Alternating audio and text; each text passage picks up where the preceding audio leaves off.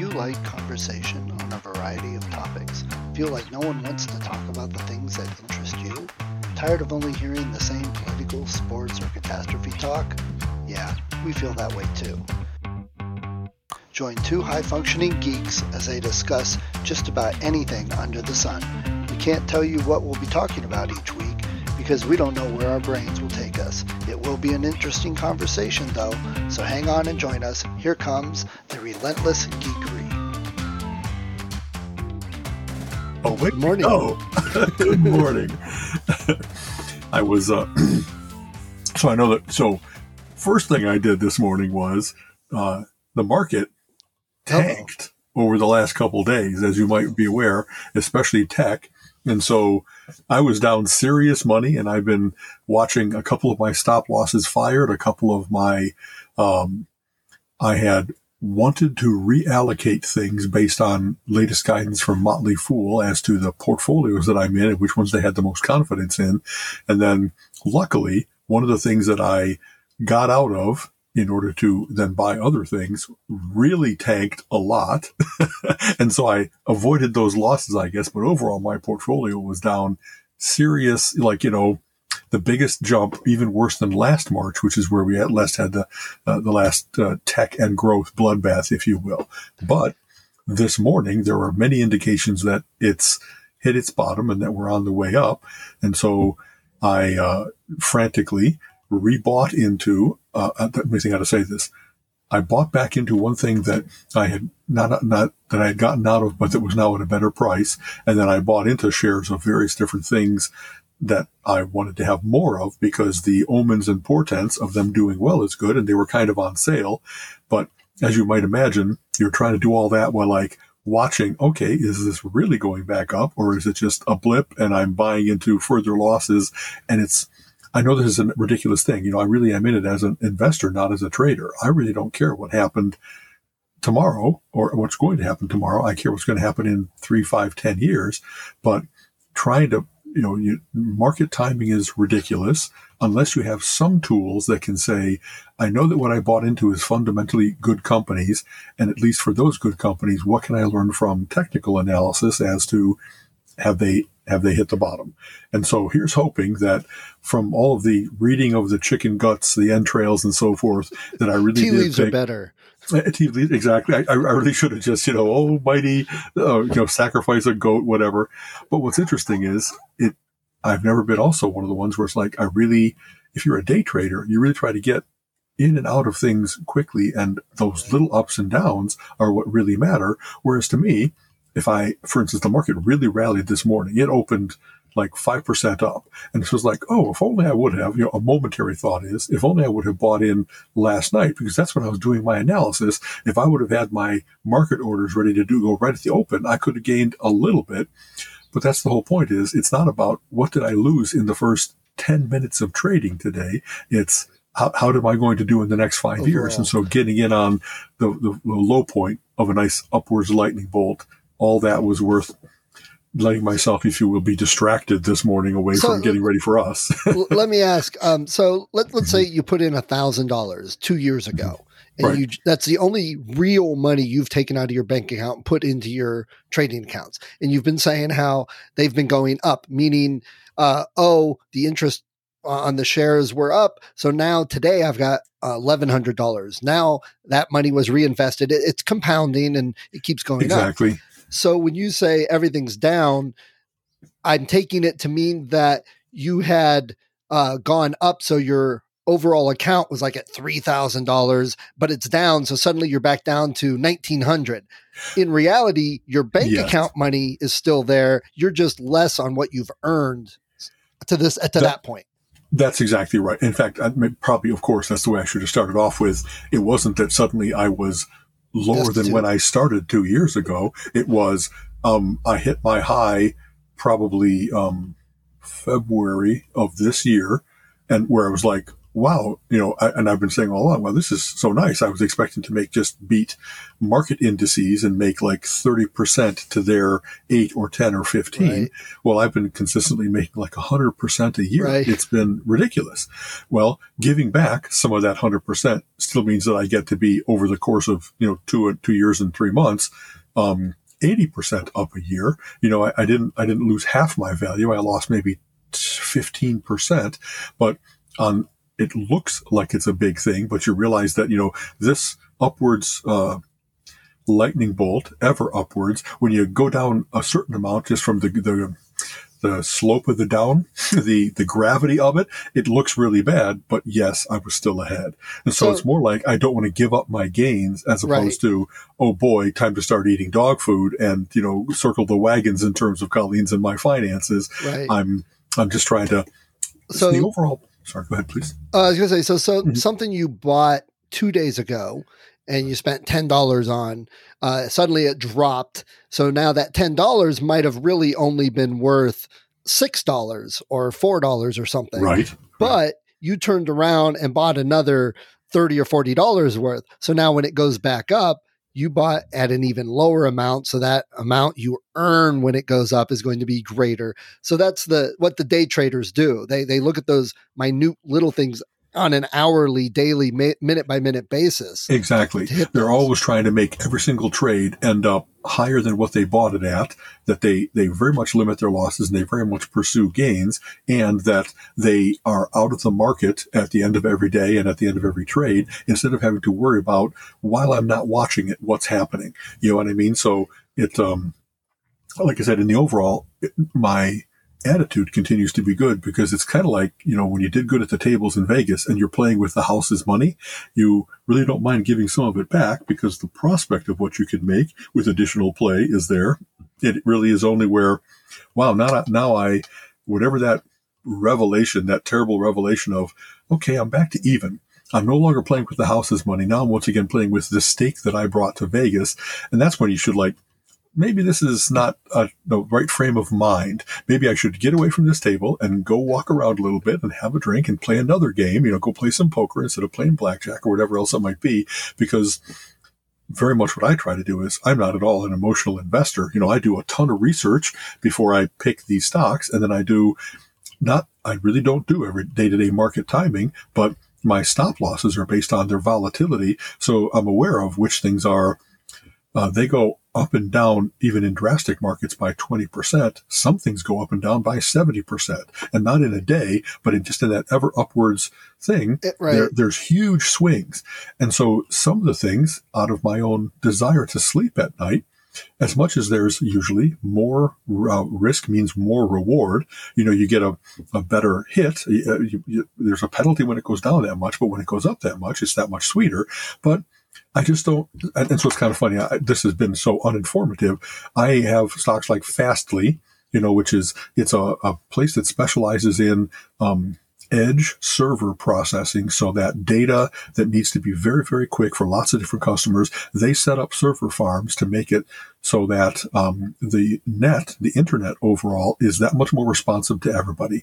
And so, so people like day traders that need the stock information yes, immediately. exactly, and, and hopefully, it's kind of funny. There really is a whole subculture, and Michael Lewis actually wrote a huge book about this, where you know those people that financial data in in split second trading that it means a lot to, they're willing to pay a lot. They'll they'll work out of a terrible building like on the Hudson River in, uh, am I right here about this? You know, uh, uh, some, uh, either the Brooklyn or the, whatever, the East River in New York, but that also happens to be right next to the point of presence from AT&T and various different backbone companies. And so, because that's where they're going to be able to jack their line as directly as you possibly can, the least amount of you know fiber, the best amount of electrons flowing. you know what I mean? So they get that incredible quick response time, and and so I this company it really is more I think. Uh, the build out that's been causing is because of the amazing growth of video in the United States. As we have more and more on demand video places like that's, that's rich media like this, it's amazing that you and I can see with reasonable clarity each other in real time, though we're 60 miles apart or whatever else it might be. Yeah. You know what I mean? And so that's what's caused a lot of, and, and, even before Fastly, I don't know why the company's name is escaping me, but there, there's been a couple places that said, this is a good play. It's not so much for the consumers. It's a business to business thing where they go to the big, like Netflix, you know, we'll, we'll build you a big server farm that lets your content be distributed around the United States. So geographically, you have much advantage and by concentrations of users, you'll have advantage. And, and so, um, that's a good play, if you will. Right, right. But they also go up and down by 70%. You know, they're one of those that, that the market really likes them and then really doesn't like them. And any, um, re- inter- information available to them is much overreacted. And so, whereas I initially bought in relatively large because their business tale is very convincing, I just didn't like that I can't sleep at night knowing that I've got, you know, thousands of dollars at stake and it transforms from two to 20 to 10 to, do you know what I mean? It, it's, right, it's right. crazy. That, that's so, why I, I wouldn't want to do uh, day trading uh, because typically, not. typically, and you know, we talk about the graphs. if you look at that, uh, in fact, when I'm doing the production for our podcast, and if I zoom in on our audio, they, they're like big waves and there's lots of space and stuff. But if I crunch it all down and view the whole thing, it, it's almost one solid wave. And right. That's harder but, to differentiate between yeah. what was going on then. Exactly. Right. And, yeah. uh, you know, I, for me, I'm like, okay, I know if I go into a day trading situation, I would be staring at these things so minutely close and I'd see these jumps up and down. It would drive you crazy. But when you take the last five years worth and look at that graph, it's more of a little jigs, but it tends to go up gradually. So that's, that's you know, and that's what they recommend you know balance it out. Get some investments that are going to grow slowly over time. Get some that may be highly volatile with risk but you might get a lot of return.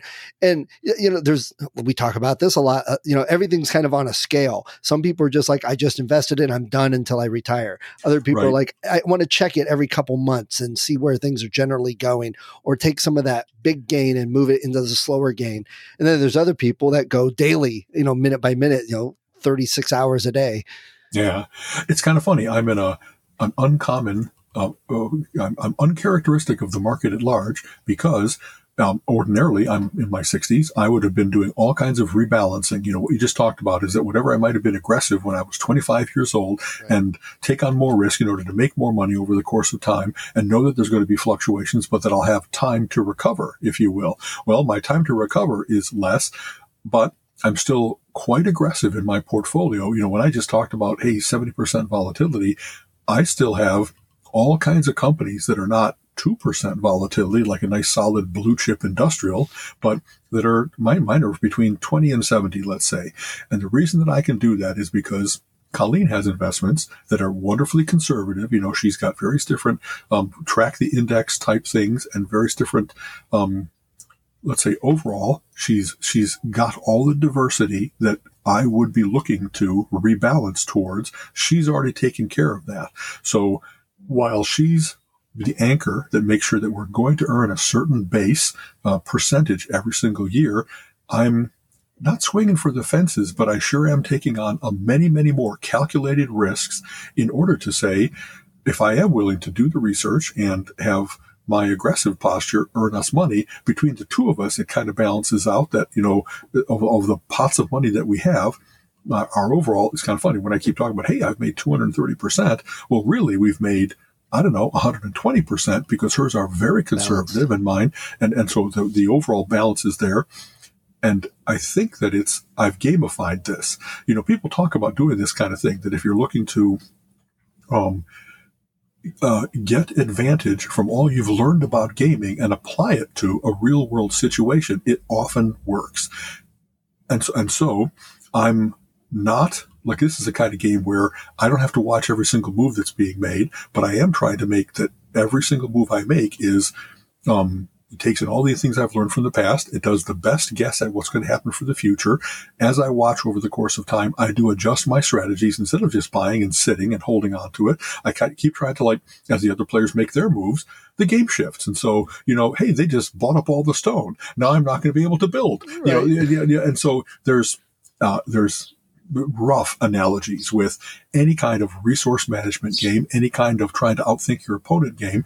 But what's interesting is maybe the reason that I liked I took this on and I pursued it was I was always pretty good at games like Acquire or where you're buying property and you don't have to um, monopolize anything. You just have to stay ahead of everybody else by a little bit in order to have that pay off. You know, so the merging of hotel chains and Acquire it, it really isn't that you have to own guaranteedly 13 out of 25 shares to have the majority. You just have to keep track of what everybody else is doing. And if you know that they've got seven and you've got eight, you still get a big bonus for being the uh, commanding shareholder, if you will. Right. So that's kind of what I'm trying to do here is I know that the market is efficient and everybody else has this information. And there's people that do this for a, a real living that have much faster and much deeper access to information. But it's not so rigged a game that I couldn't say, well, given that I have those slight disadvantages against me, I'm still a good pattern finding mutant. I still make a series of good bets. You know what I mean? So, and, and part of why I kept monitoring it was I wasn't sure that when I started, very much what I had approached this with, with, with Gambit and my artificial intelligence things back 20 years ago was that I was trying to find something that would be a virtual me and then just let it run instead of it being that day to day. How much time would it take day to day for me to get to this confidence level? And so the reason that I kept track on a day to day was how am I doing? And as I got into 10 and 20 and 40 and 50 stocks, it was, well, am I half and half? No, I'm actually like 55 out of 60 that I've picked winners and that a lot of the winners that I picked have done really well. So on the on the basis of overall out of my portfolio, how good was I at picking them, and on the basis did I pick really big winners? All those things were working, and then it's kind of a virtuous cycle where keep doing what has been working, keep finding the next good stock, keep putting more money into the stocks that are working, and let it work for you. Those things right. getting making money and it being reinvested, and that making more money. So again, it's kind of funny. I, I know this isn't the stock report, but as I was going through my list of what I want to be in. And I, and like I said, because I had bailed out of some things, I had a, a, pot of money that I was going to be able to reinvest and I wanted to get it in so that my money's in the market working for me. And so I was going through and saying, well, I really want to be in these 10. And then I looked at, well, the stake I already have in these 10 is high enough that I don't need to put any more money and I've already got a big block of money working for me. And if they do well, that'll be okay. But from the timing of when I put things in, and so, for instance, Mercado Libre is a big success story for me. I think I've made 230%, you know, really in it. And instead of having to put more money into it, it's like, well, let's just let that money keep working. Whereas, um, Etsy or Pinterest, which I, I had probably half that stake in, it's like, well, let's just bump them up to, I don't know, you know, um, $2,000 more each or something like that to just, and I, and I was also thinking, let's not make a big bet. I don't have the confidence in how this odd, um, the market is currently really responding to the stimulus package, the rising perhaps of interest rates and the, the slight turn away from stocks as the only thing worth investing in for the last couple of years I've been blessed by because the Fed has kept interest rates at zero and there's no money to be made in bonds. Anybody who was trying to make any kind of money was turning away from both governmental and a lot of cases corporate bonds and always being in the stock market. And now that the stock market might not be the only play. There's automatically a little leakage towards the places that have wanted to be in bonds to have something more conservative. But if, if and again, it's kind of funny to be the financial report, and because this is geekery, I kind of can't believe this kind of thing happens. You know, at one point they broke the dollar, and that's a phrase for when usually if you put money with the bank and buy a CD or any kind of money market fund, they'll pay you a little bit right. for the privilege of now they have your their money, uh, your money to use for their investments. A lot of banks, and not so much in the United States, but in in uh, international, had started to actually charge people for keeping money at their bank because the even their most conservative money market or other just just uh, most liquid assets that the bank was saying we can't make any money on this for the, the safety that we offer, for the liquidity that we offer, we're going to charge you to keep your money with us. And I kind Back of couldn't believe, yeah, that, that people would actually say, okay, that's a good deal. I would have thought people would have fled whatever com- companies and countries those were and said, I'm going to a place that at least values my money. But you find out about the huge world of international finance that there really are reasons for places to, in offering pseudo stability to their customers, they'll actually keep their money in the most secure Swiss accounts losing money while the rest of the world is saying, well, that's ridiculous. You shouldn't be. So reason for saying all of that is, you know, the fact that, that, um, the market had been doing things like a lot of systems didn't even have what, what's your bond rate? It can't go negative. They didn't even have a way to put that into their system for what's going to happen when. And, and so, you know what I mean? Dang old computers, 2002K exactly. problem. Not just the Y2K problem, exactly that, you know. And, and Colleen's talked about this that she had, she had systems with, with clients where they didn't have a way of showing like negative returns on various yeah. different ultra conservative oh, things because they I've never anticipated those. this could happen. Right. And so staying away obviously from those kinds of things, but just going into whatever is interesting. I, I, uh, I was very much into tech and there's been a certain amount of, and it's kind of funny. You can't really attribute human emotions, but there is irrational exuberance in the markets. And so when you see that there's certain people that like, they're not only um, worried about being in tech, they're happy to take their revenge on it. you know what I mean? They've, they've watched these things go up and they know that it's the price earnings ratio, which is a usual measure of being able to say what the company putting money into that company is worth what you expected your expected returns are. And especially when you have your bond rate go up all the money that's in those companies has been based on growth and getting to profitability. It really affects those a lot because now the the illusion that you've bought into of future dollars are worth kind of the same as current dollars if interest rates are low, suddenly that really is a big thing and a big multiplier depending on how long you look out at. So if a company's been saying, Hey, we're going to be profitable in five, seven, ten years, and you're thinking, I don't have any confidence in two years that right. the dollar is going to be worth same now as then. And so when it starts to affect things like the 10 year treasury, like, you know, not T bill or T bond. I'm, I'm trying to think which, you know, there's certain long term rates that when they change, the whole market says, okay, we're kind of in a new phase now. We're kind of in a different place. And, and so that's why a lot of the high growth and a lot of the high tech was really being battered because while these things are all about growth and getting to be a better and better business, they're not necessarily about profitability. And the things you've used to judge them have been like uh, available cash, and they've come up with metrics that let you still differentiate between these various different companies, so that it's not being compared to what's your company worth. Well, we have a lot of physical plant, and so those are our assets. Then we have these outstanding liabilities as to who we owe money, and you, know, you can do that kind of standard GAAP analysis. Well, that doesn't apply to it, it doesn't apply well realistically to all kinds of high tech companies, and so the people that want those GAAP rules to apply equally across the board, that's kind of getting back around to what I was saying. They're happy to punish these new things they had to learn about high flying tech companies because they want it to be that nope, there's one rule for everybody. And even though we know that you don't have any physical plant, you've got intellectual property, you've got network effects, you've got all the hallmarks of new tech companies we just don't feel comfortable pricing it. To us, it's just, we used to have one grab bag called Goodwill. That was how we, we had, you know, money on the balance sheet that wasn't real, but that it somehow had to be accounted for because this company has a long-standing brand and all that kind of stuff. It had an asset that was kind of undefinable. And now they've had to deal with the last 20, I'd even call it 40 years worth of less and less definable financial instruments that they have to use to judge these companies.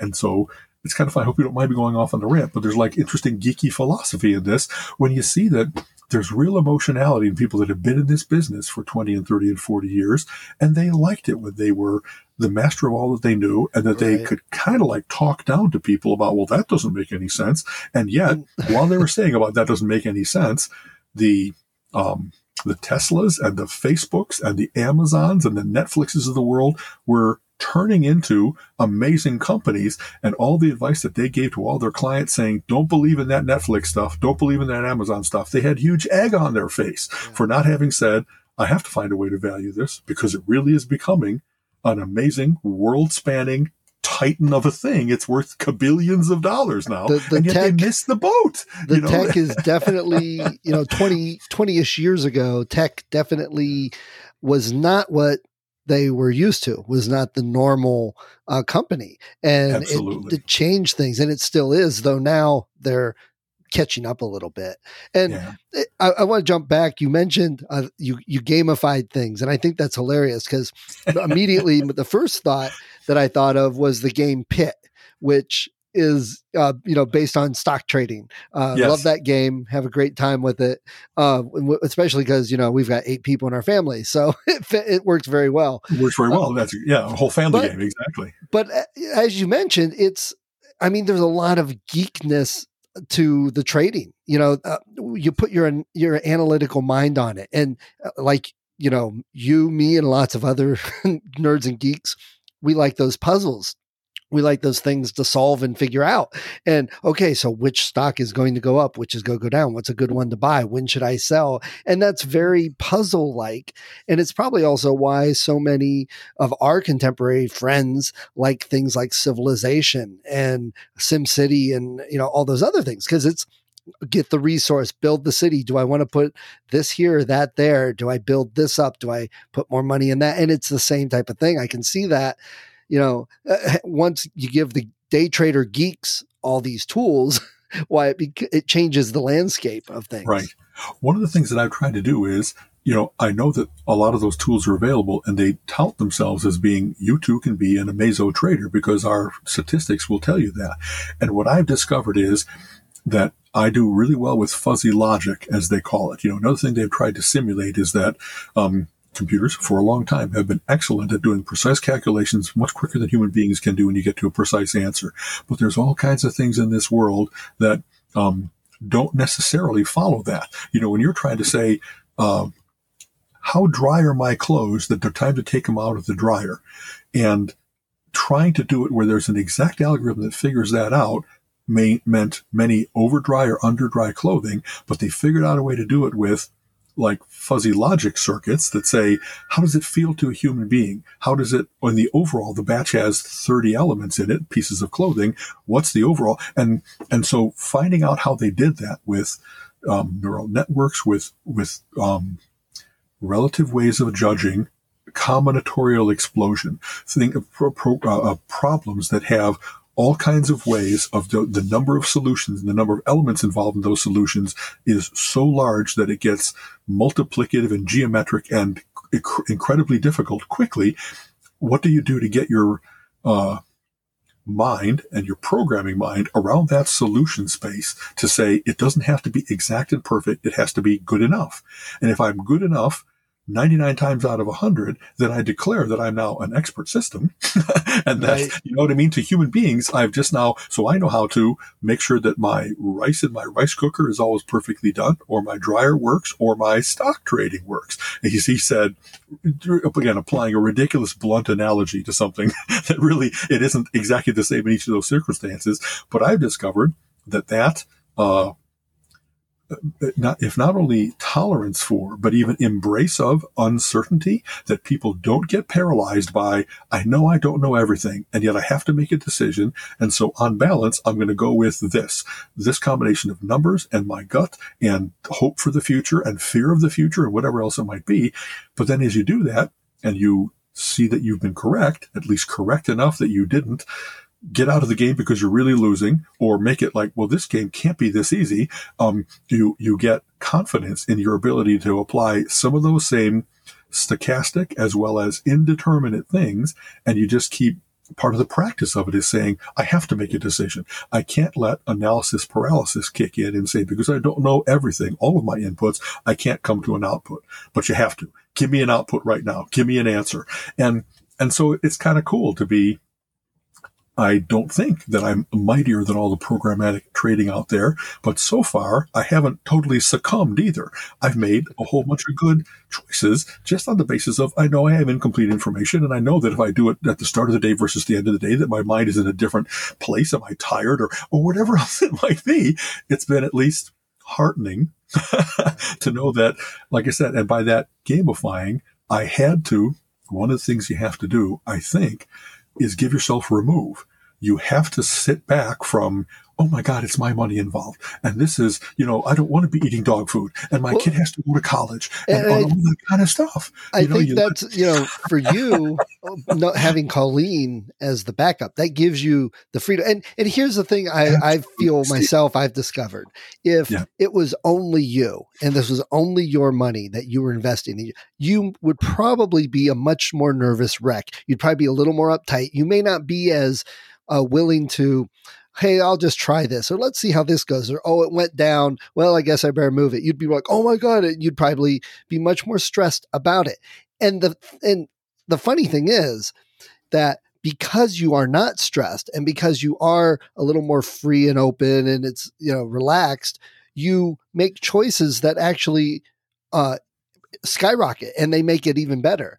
So by being stressed about not wanting to lose your money, you'd probably earn less money. But because you're relaxed and you don't care as much, you're making choices that you're earning even more money. Honestly, that's what you said is all very, very insightful. You know, and, and like again, gamifying is like that you have to say, I know as a human being that I don't judge odds well when I'm under pressure, when I'm feeling that, you know, human beings will do a lot to avoid disaster far more than the chance of that disaster happening. Anthony That's Robbins, is based pain and pleasure. Absolutely. And so not only, and I want, I know that also my mind works better. Like I'm much um, faster, quicker, smarter when I'm running nice, cool blue green and I'm joking about things. And I'm like, so uh, how I did on Jeopardy was so much based on that I wasn't my usual, like just sitting around throwing out cool facts and everything coming to be unbidden. It was, oh my God, I'm on TV and my wife and my parents are here watching me and I really got to do well. This is, you know, oh my God. And it wasn't, I don't know, Jeopardy was not the goal of a lifetime like some people make it out to be, but I really wanted to do well. You know, what can I play with the big boys? But absolutely, the physical signs that I was going through of having butterflies in my stomach and, and like really feeling like, man, I got to pop some Digel. I don't want to like vomit on camera. Well, because I have edit that out, so it's okay. I, I was going to say I, I should have just con- counted on. You know, that would not make for good TV. They'll take care of me. but am I getting those feelings? Let me know I'm not in my usual best frame of mind. This isn't jokey, Al. This isn't make a pun and make an association and and and just be effortlessly a smarty. It was some more stressed version, and that evidenced itself uh, when it, when I had really. Anyway, you know what I mean. I knew it. Yeah, absolutely. I, I couldn't seem to come out of it. I didn't have that.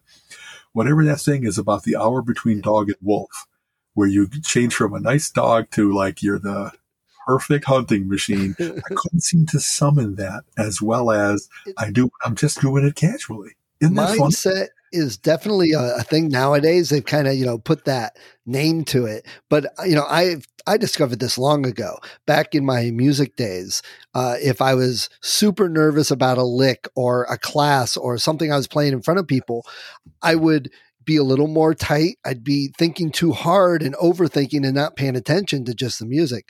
The times when I said, yeah, whatever, I don't care, are almost 100% the times when our band won the contest or uh, people come up to me afterwards and go, oh my God, that was so good. Because the little mistakes that I was so worried about people don't notice as much because there was a warmth and a feeling to the music. But when you're uptight and you're trying to hit it so perfect, it takes that joy out of it. And I, when I tried to show my kids that, uh, I, we went to several festivals and stuff, and there was always live bands, and okay. we'd be listening to a live band, and I'd be like, "So what do you guys think of them?" They're like, "Yeah, they're okay." I'm like, "Right."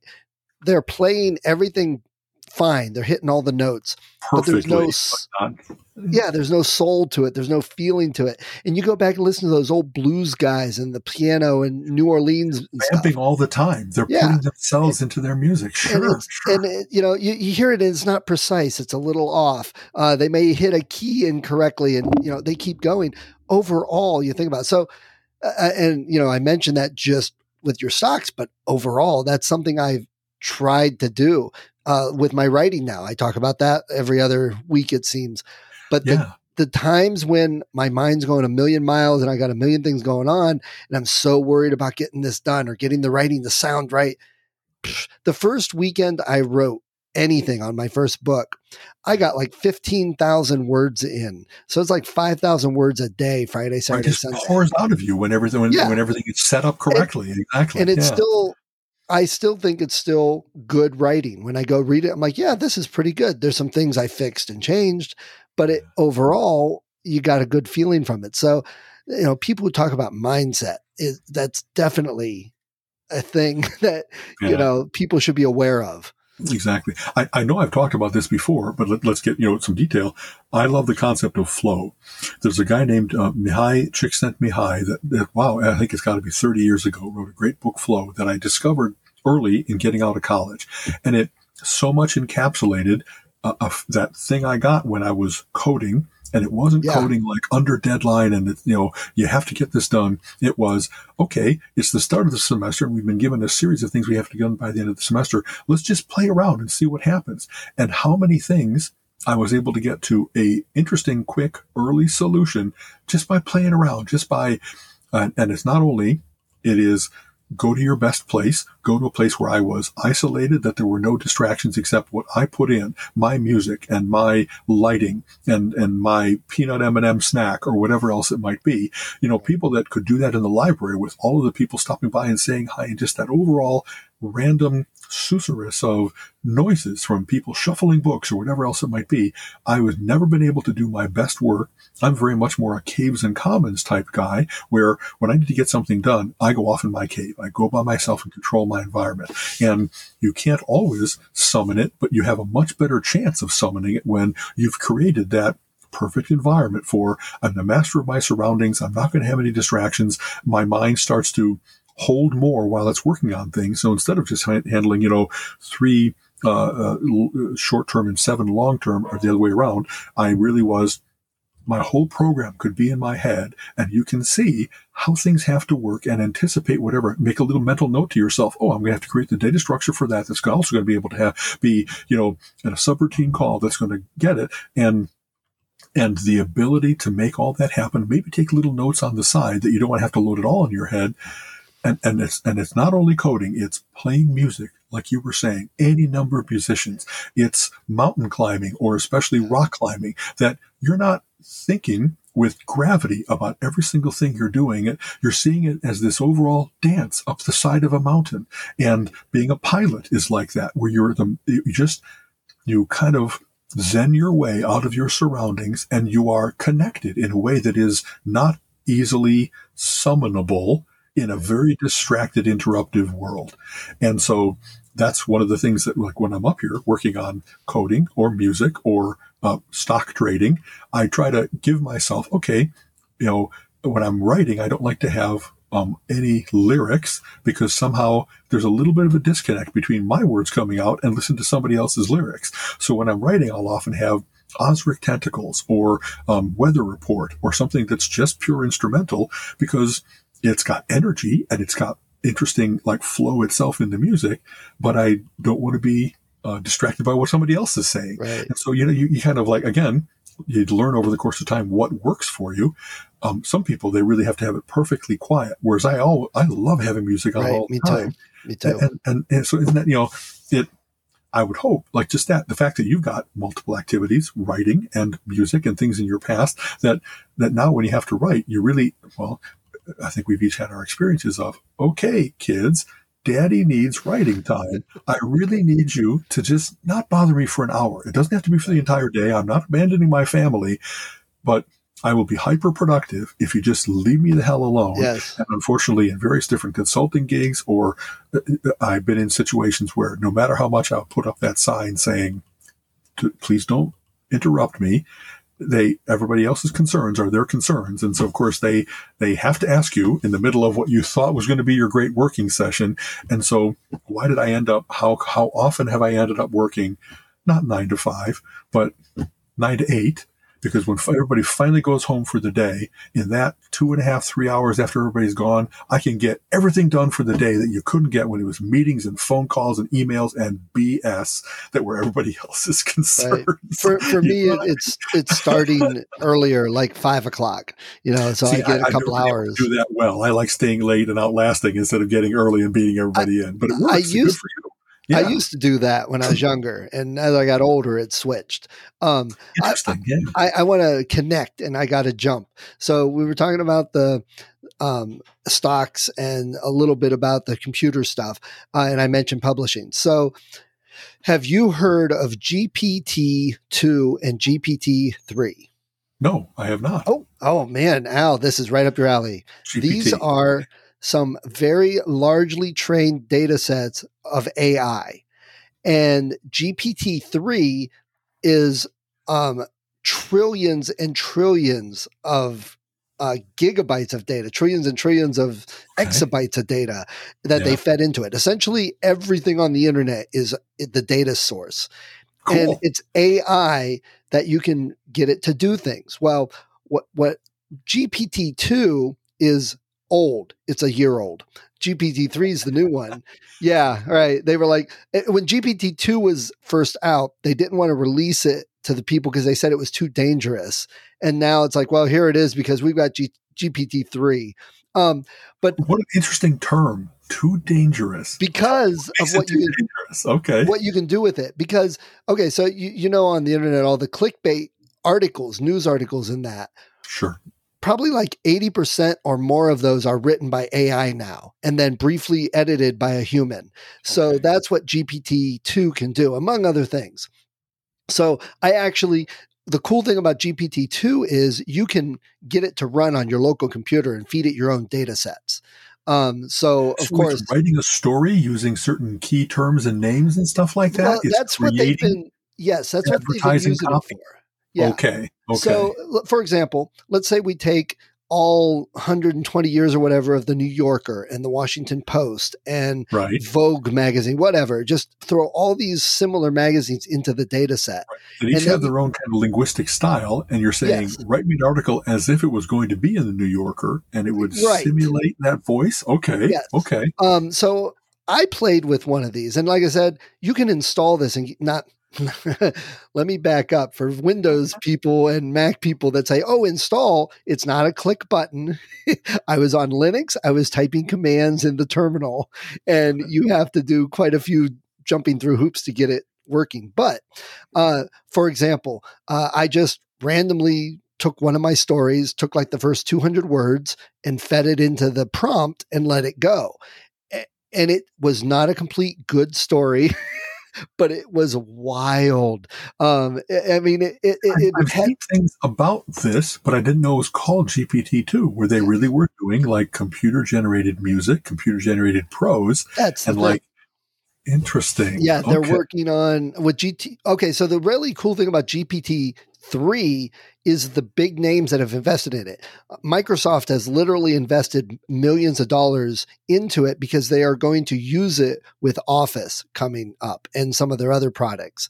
Um, So, so, put an opening paragraph in and then say, "Finish this memo for me," or something yes, like that. or you know what what could come next. And uh, right now, I think a lot of it actually is being used, like I said, for news articles. Um, so when you read one of these news articles and you're like, well, they're kind of repeating the same thing, or they wait, they didn't tell me this. Probably it was a computer generated AI that a Yes. human editor did not look very closely because they're, they're spitting out hundreds of these a day. So instead of having 100 people on staff, they've got two and they've got this computer model spitting them out. Oh my god! And I have had that exactly that experience of this doesn't ring true. It doesn't Right. sound like a human being wrote this. It sounds like they put in mentioned these five things and put in enough connective tissue to make it into a shambling zombie of a story. Yeah, I read an article Oh, yesterday, the clickbait headline. I'm like, wow, really? It was something Boston education. It was like something like uh, this kid uh, failed uh, oh, 80% of his classes and still graduated top in his class. And then the next thing said this kid passed 80% of his classes. I'm like, wait, wait so a second. contradictory. Okay. Yeah. Oh man. So I What was does like, oh, stand for? Like oh, general. gosh.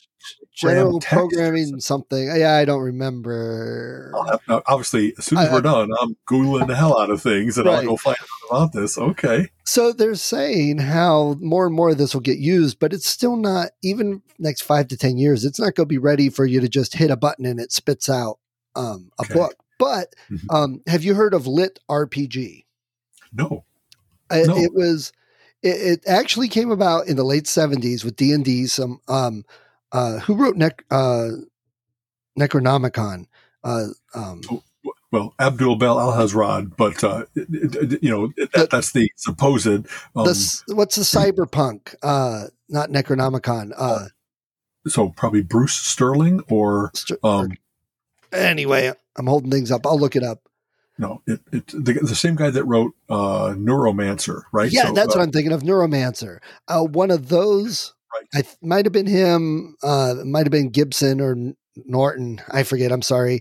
But anyway, he wrote a story where a bunch of D and D players got transported into their game, okay. and in then throughout the after that, the 80s, 90s, 2000s, Russians just lit on it. They they had all of these stories. Just that was a whole genre, and yeah, and Americans have been having to have uh, translated copies to read.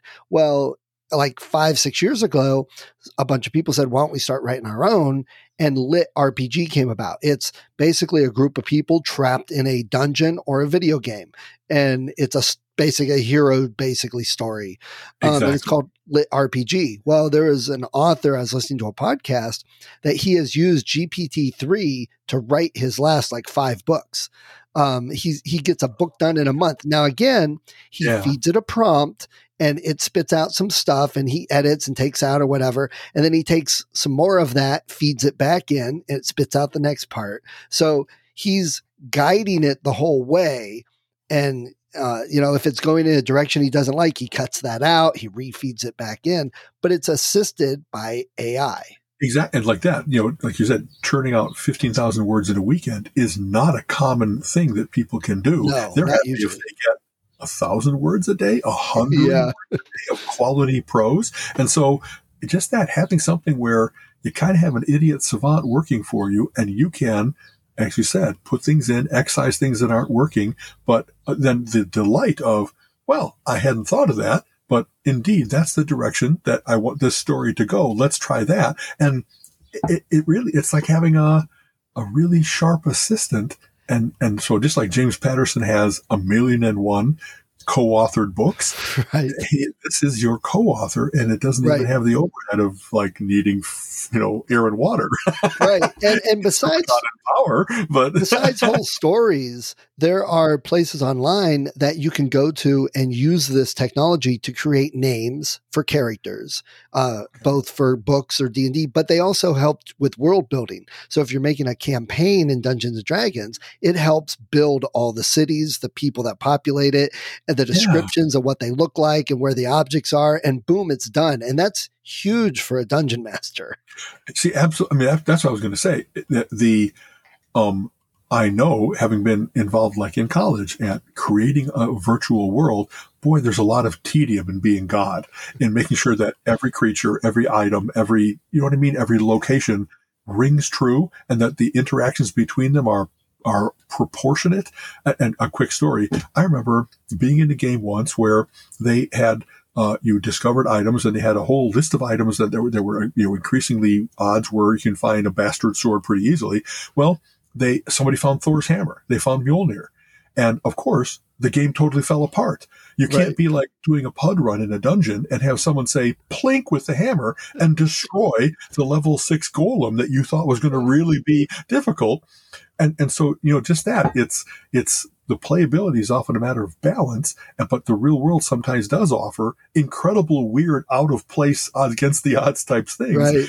You want it, but you can't have that in a story where, well, I was interested in this, but now the guy all of a sudden has God powers, and what what thing other than his own personal journey of he's going to be cor- corrupted by the God powers? Otherwise, what enemy can stand before him? And you know what I mean? It could spoil the story instead of enhancing the story. Uh, How yeah. interesting! Yeah, I always had a problem with any of the RPGs, uh, both tabletop paper based and even in you know games that okay well look now i'm super powerful. Now i've got this great shield and armor and sword and these magic spells. Right. okay but now they're throwing these other creatures at you that are just as big and powerful. So to me the battles against kobolds at level one felt about the same as the battles against the gods at level 25. exactly. And honestly, that, that's one of the first best uses of AI in, in gaming was to make sure that the game scaled up as you did, that the, the trials you went through, the creatures that you met, the traps you had to defeat were, were just as death defyingly difficult for you at level 30 as they were at level 2 right. You know what i mean? So right. so with this ai i can see like if microsoft ties into it with xbox games just think about that. You know we've got minecraft. I don't know if you've ever played minecraft but i'm sure you know of it. Right. Um, and i tried it but it wasn't as fascinating to me because it was so primitive in comparison to other things that i'm spoiled by. Right. but anyway okay. yeah. Well they have a seed and a lot of games use seeds to generate the world. And essentially, if you have the seed code, uh, because the algorithms use that to build out the world. So if you have the seed code, you can recreate the game for anyone okay. else. So right. you could get the exact same game over and over. But other than that, it's some sort of AI generated world. You know, think about some of these games that have come out, like Halo. You know, every world you go to is some AI generated thing, and you know, right. so it's constantly That's one of the things makes for replayability. Whenever I play yeah. Civilization, and I say, you know, uh, they have nine different kinds of worlds based on you know, Pangaea single landmass to a, a ruptured arch- archipelago, and I really like trying all the various different things because it it you really have to think differently it's when different. you're a pirate when you're a Genghis Khan with hordes right. of you know And stuff like that. Right. So that's yeah. th- that's why I like Dominion because you get a different 10 set of cards out and the gameplay changes. You can't Absolutely. use the same strategy. Yeah. Uh, like and if anything, I, I, sometimes I will play a game that I know is exactly the kind of game that I like because I want to kind of fall into it and not have to think too much. But once in a while, I, I really do well. And I think I've talked about, you know, I play Diablo a lot and I'll, I, I play certain characters that I very uh, am very comfortable with. I'm, i like being a magic user. I like being a bruiser. But once in a while, I'll be like, you know, I haven't been a uh, a thief, a a a rogue type character where it's all about your speed and your lightness in combat than it is about kind of uh, being overpowering. And it, it's actually a very interesting, your mind goes to this interesting place of, wow, I'm, I'm, I'm the quick one this time. I'm not used to being the quick one. I'm used yeah. to always being standing at the end. You know what I mean? It right, takes a lot right. to take me down. So that's kind of cool to always. One of the wonderful things about RPGs has been the avatar aspect of I get to be somebody different than right. me. Absolutely. Once in a while, it's like I kind of like that other me. What can I do of that in my real life, back in my real life, that I really could embrace being that. You know what yeah, I mean? The yeah, heat see, stuff, the, the the Punisher or whatever else it might be. Uh, yeah. Unfortunately for me, what ends up happening is I have a racing wheel and I play a racing game, and I'll get sucked into the game for hours, and then I'll go get in my van and take my kids somewhere, and they're like, "What are you doing? Hang on, you know." okay, sorry, I'm not in the game world any longer. Colleen and I have made this comment a dozen times have you noticed when you're out in real world traffic, it used to be that it was pass on the left, slow on the right. Yeah. And nowadays, I can't tell you how many times I am in the middle lane and I've had to retrain myself to not only check left in case I'm going to move, but I have to check for somebody coming up on my right and confusing things that if I'm going to get off at the exit, I can't just I have to count on someone doing an uncharacteristic thing from the way I learned yeah. to drive 40 years ago. And I think that that comes from video games.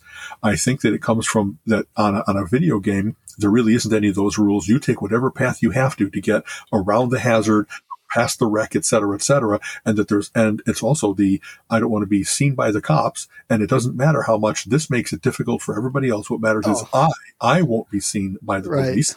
And that, so and, and honestly, have you ever, I know I talked about this because, so watching a football game and there's only a certain amount of time left and the guy gets to where he's going to cross the goal line and instead of crossing the goal line he parallels the goal line the entire length uh, width of the field and then steps across. And the guy announcer was uh, canny enough to say where did he learn that from playing like Madden football, where you're going to try to run out the clock and not after the kickoff give the other team time to respond to your score. Right. You're going to like dance around on the field, waiting, not not giving them.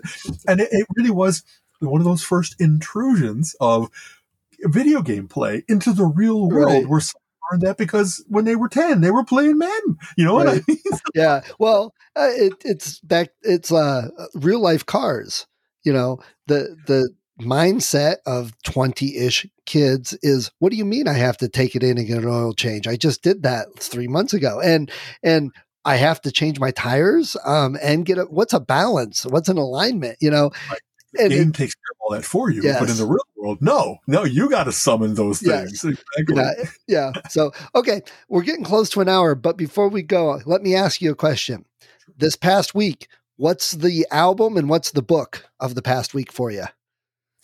Uh, wow. So, um, I just finished uh, uh, reading the latest. Dean Koontz has a, a number of series of his that I really enjoy. The Odd Thomas books from the past. he has a great series about Jane Hawk, a um, uh, and this was, I think, the fourth in the series, and a fascinating concept of, of course, there's rogue elements in our government that want to make the world a very nice, controlled place, and so they've developed a mind control device that you can inject into someone's veins. It um, works its way through your circulatory system to break the blood-brain barrier and kind of install itself as a little network on your brain that makes you controllable and either placid or enrageable, depending on how they want to use you. But you are a controlled person. And she lost her husband. And I don't think these are spoilers.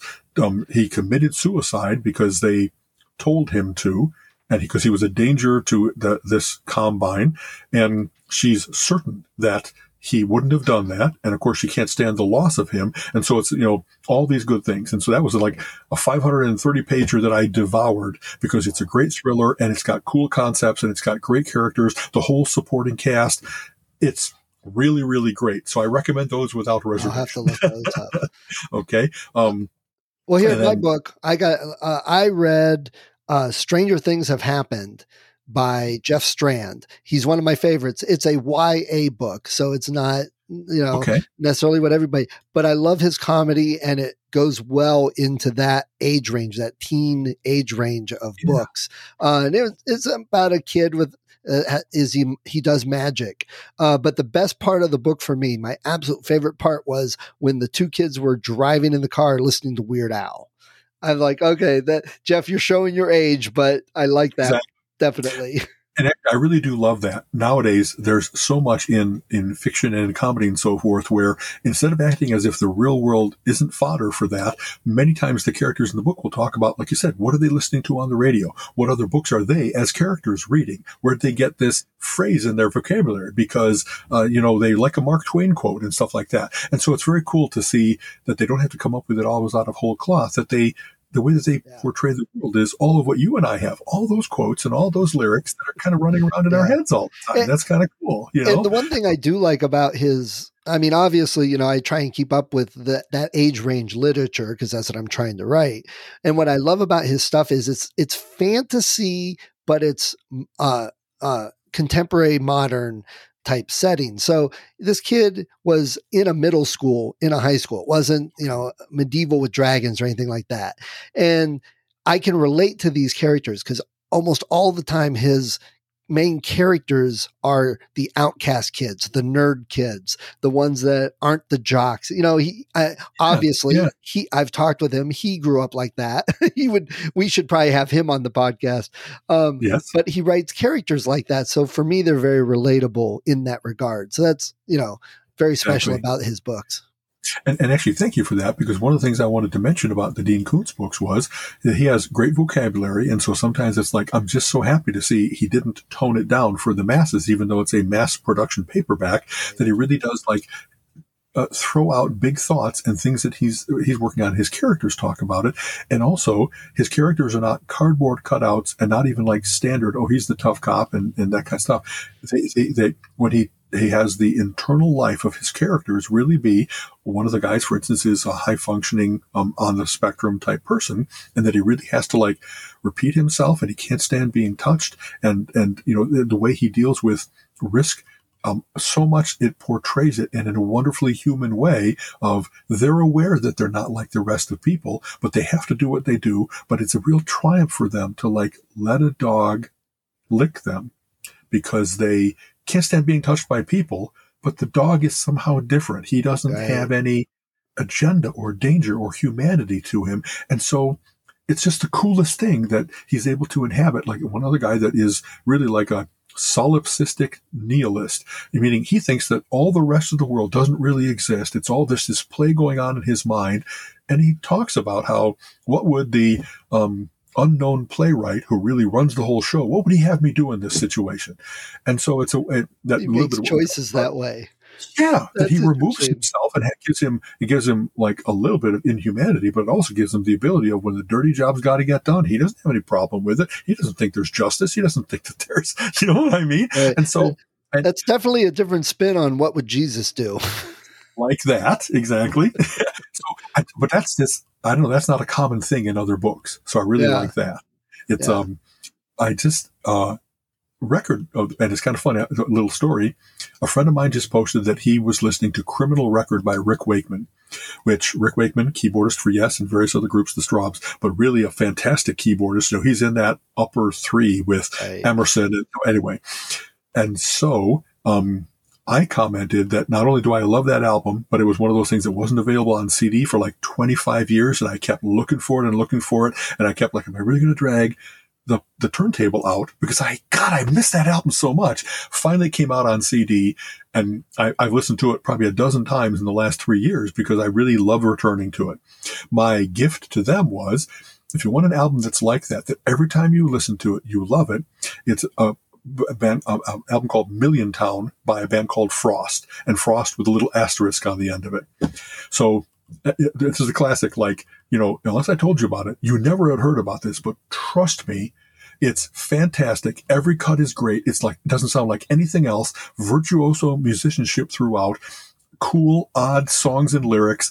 A nice, like the closing song is a nice 20 minute, 23 minute or so. You know what I mean? Like it's got every aspect of prog rock that you could possibly want. Nice. I'll have It's- to look that up. The way, the way I found out about it was on a prog rock cruise that I was on like five years ago. Someone just mentioned, "Hey, have you heard of this band?" And I was like, "Well, that's intriguing." And then when I got it, it was like, "Thank you forever." You know, John, uh, uh, for telling me that I never would have stumbled onto this. So, hey, listeners, hey, Stephen, Million Town by Frost, I give you a great gift of you will love this album. Nice. Oh, You I'll have to look love that it. one up. Um, okay, so what what I've been listening to isn't uh, as eclectic. Um, some of my podcasts, a lot of author podcasts, uh, they were talking. Actually, uh, my friend Jay Thorne was talking to Matthew McConaughey. So Okay. uh, I'm like two steps removed from McConaughey now. um, but they were talking about how John Cougar Mellencamp with American Fool was their Yeah.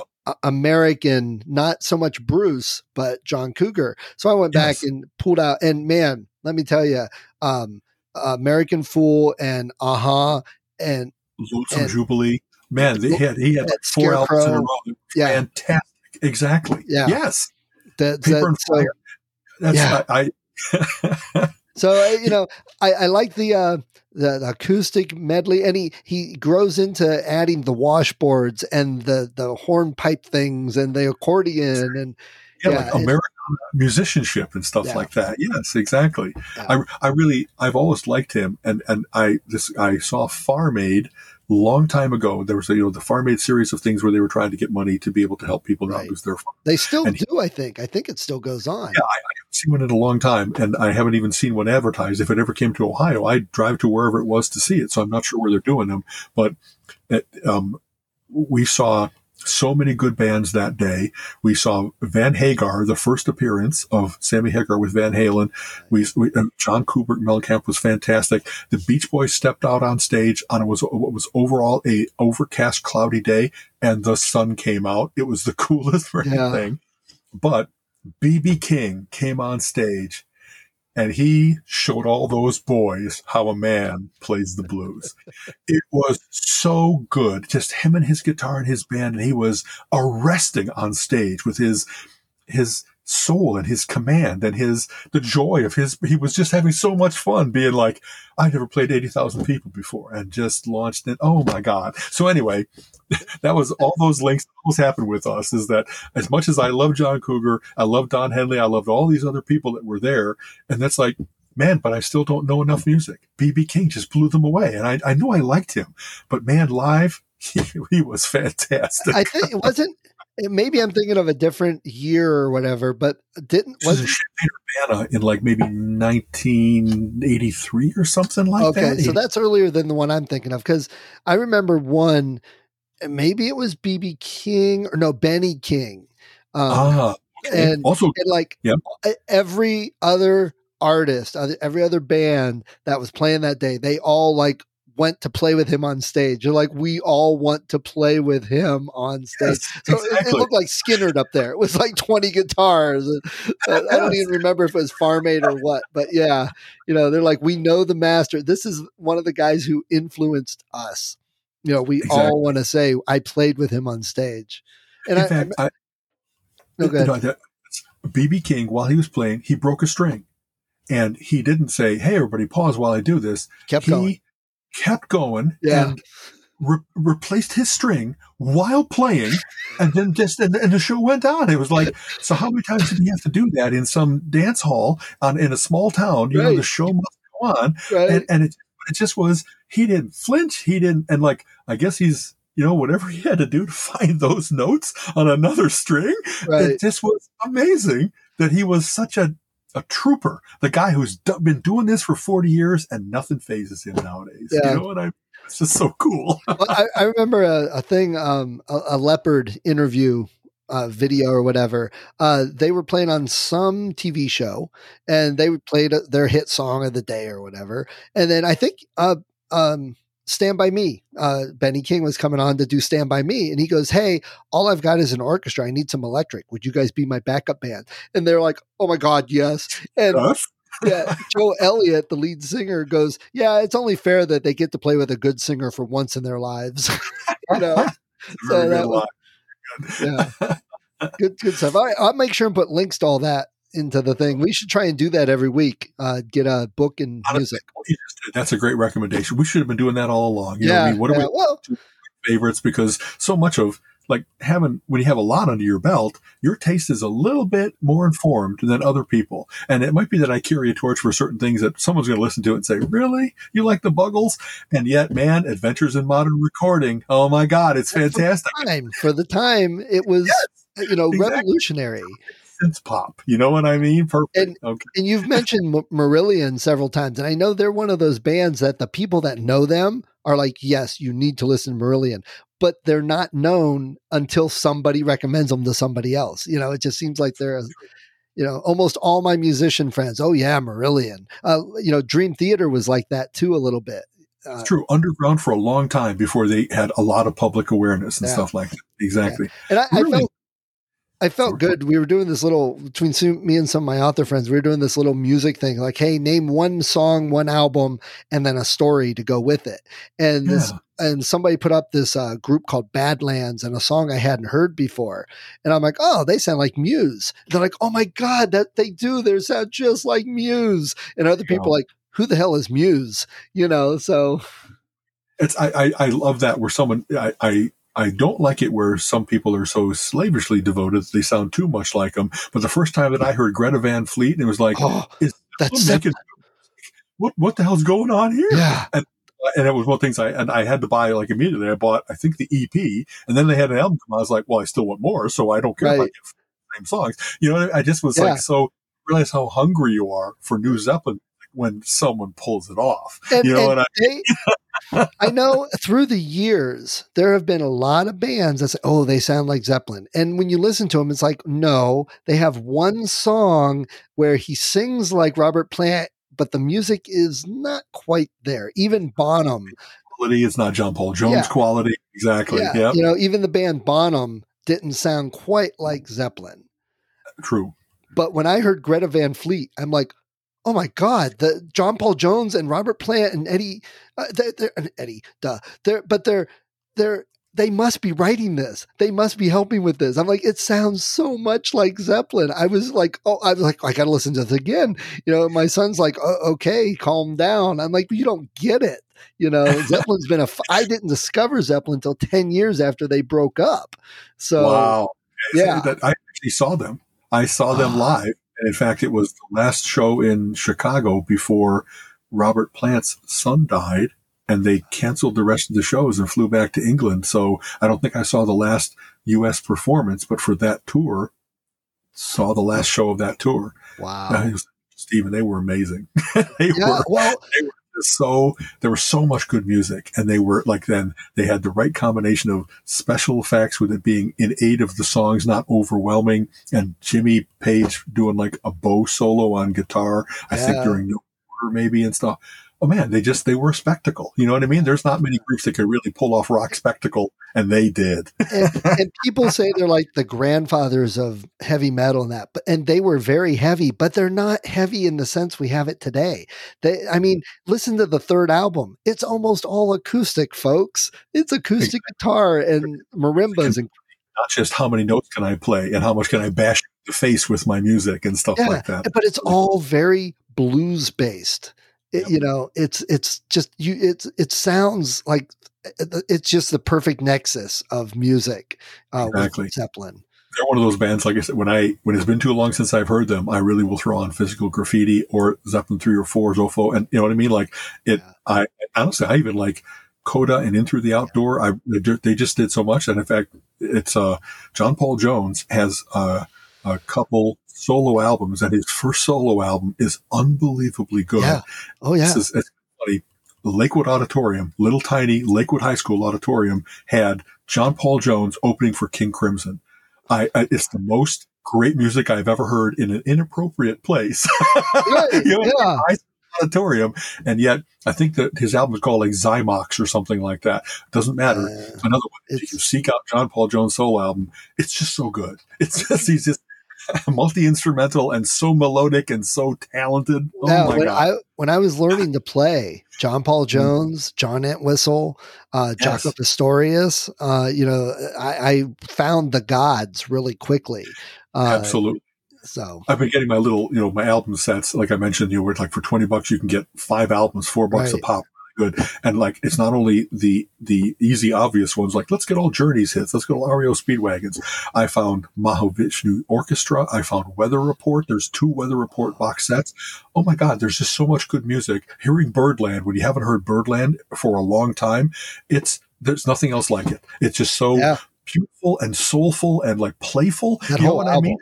Yeah, that whole album. So and, and just- we we talked about this before. I was listening. Um, so many people are getting those Google and Alexa speakers and Right. using the assistant, and they listen to their music because okay, I get it. You can have five of them in your house, and you can jump between rooms, and it follows you. Yeah. But these Cool. things were so designed for stereo in our ears, not just one little speaker. And you miss so much. And it's funny when I was listening to uh, John Cougar or John Mellencamp, whatever he goes by now. Um, I'm listening to it with my headphones on and nice sound. And I'm like, wow, if I didn't know this artist, I would say, oh, this sounds like something from the 70s or 80s. There's something about the music, something about the style. There you go. And, and you miss that with all the modern pop and the electronics in that. There is definitely a, something in that. And it's not just the recording. People are like, oh, the record. No, it's the mindset. It's the, what we're just bringing it all back around once again, their mindset at the time, that way that music came across. If they want to portray on album what it's like to be in the studio with them and that you want sonically to hear that the drums are a very specific place and the guitar and the bass and the cymbals are, are like you Yeah. can hear them than the drum. I mean, they really do fantastic work sometimes with capturing and especially shifts of voices where there's two distinct voices and they're left and right instead of being blended together in the middle. That's boy. I, I, the, the name is escape. By the way, it's Walter Gibson. By the way, is the, Yes. the guy that did Romancer and all the. I think you even mentioned, it, but he did all the early cyberpunk and Yes. and Started that is the that father, if Yeah. you will. And I mentioned Sterling because I really like his work as well. But Yeah. um, they both continue to do good books, if you will. Yes.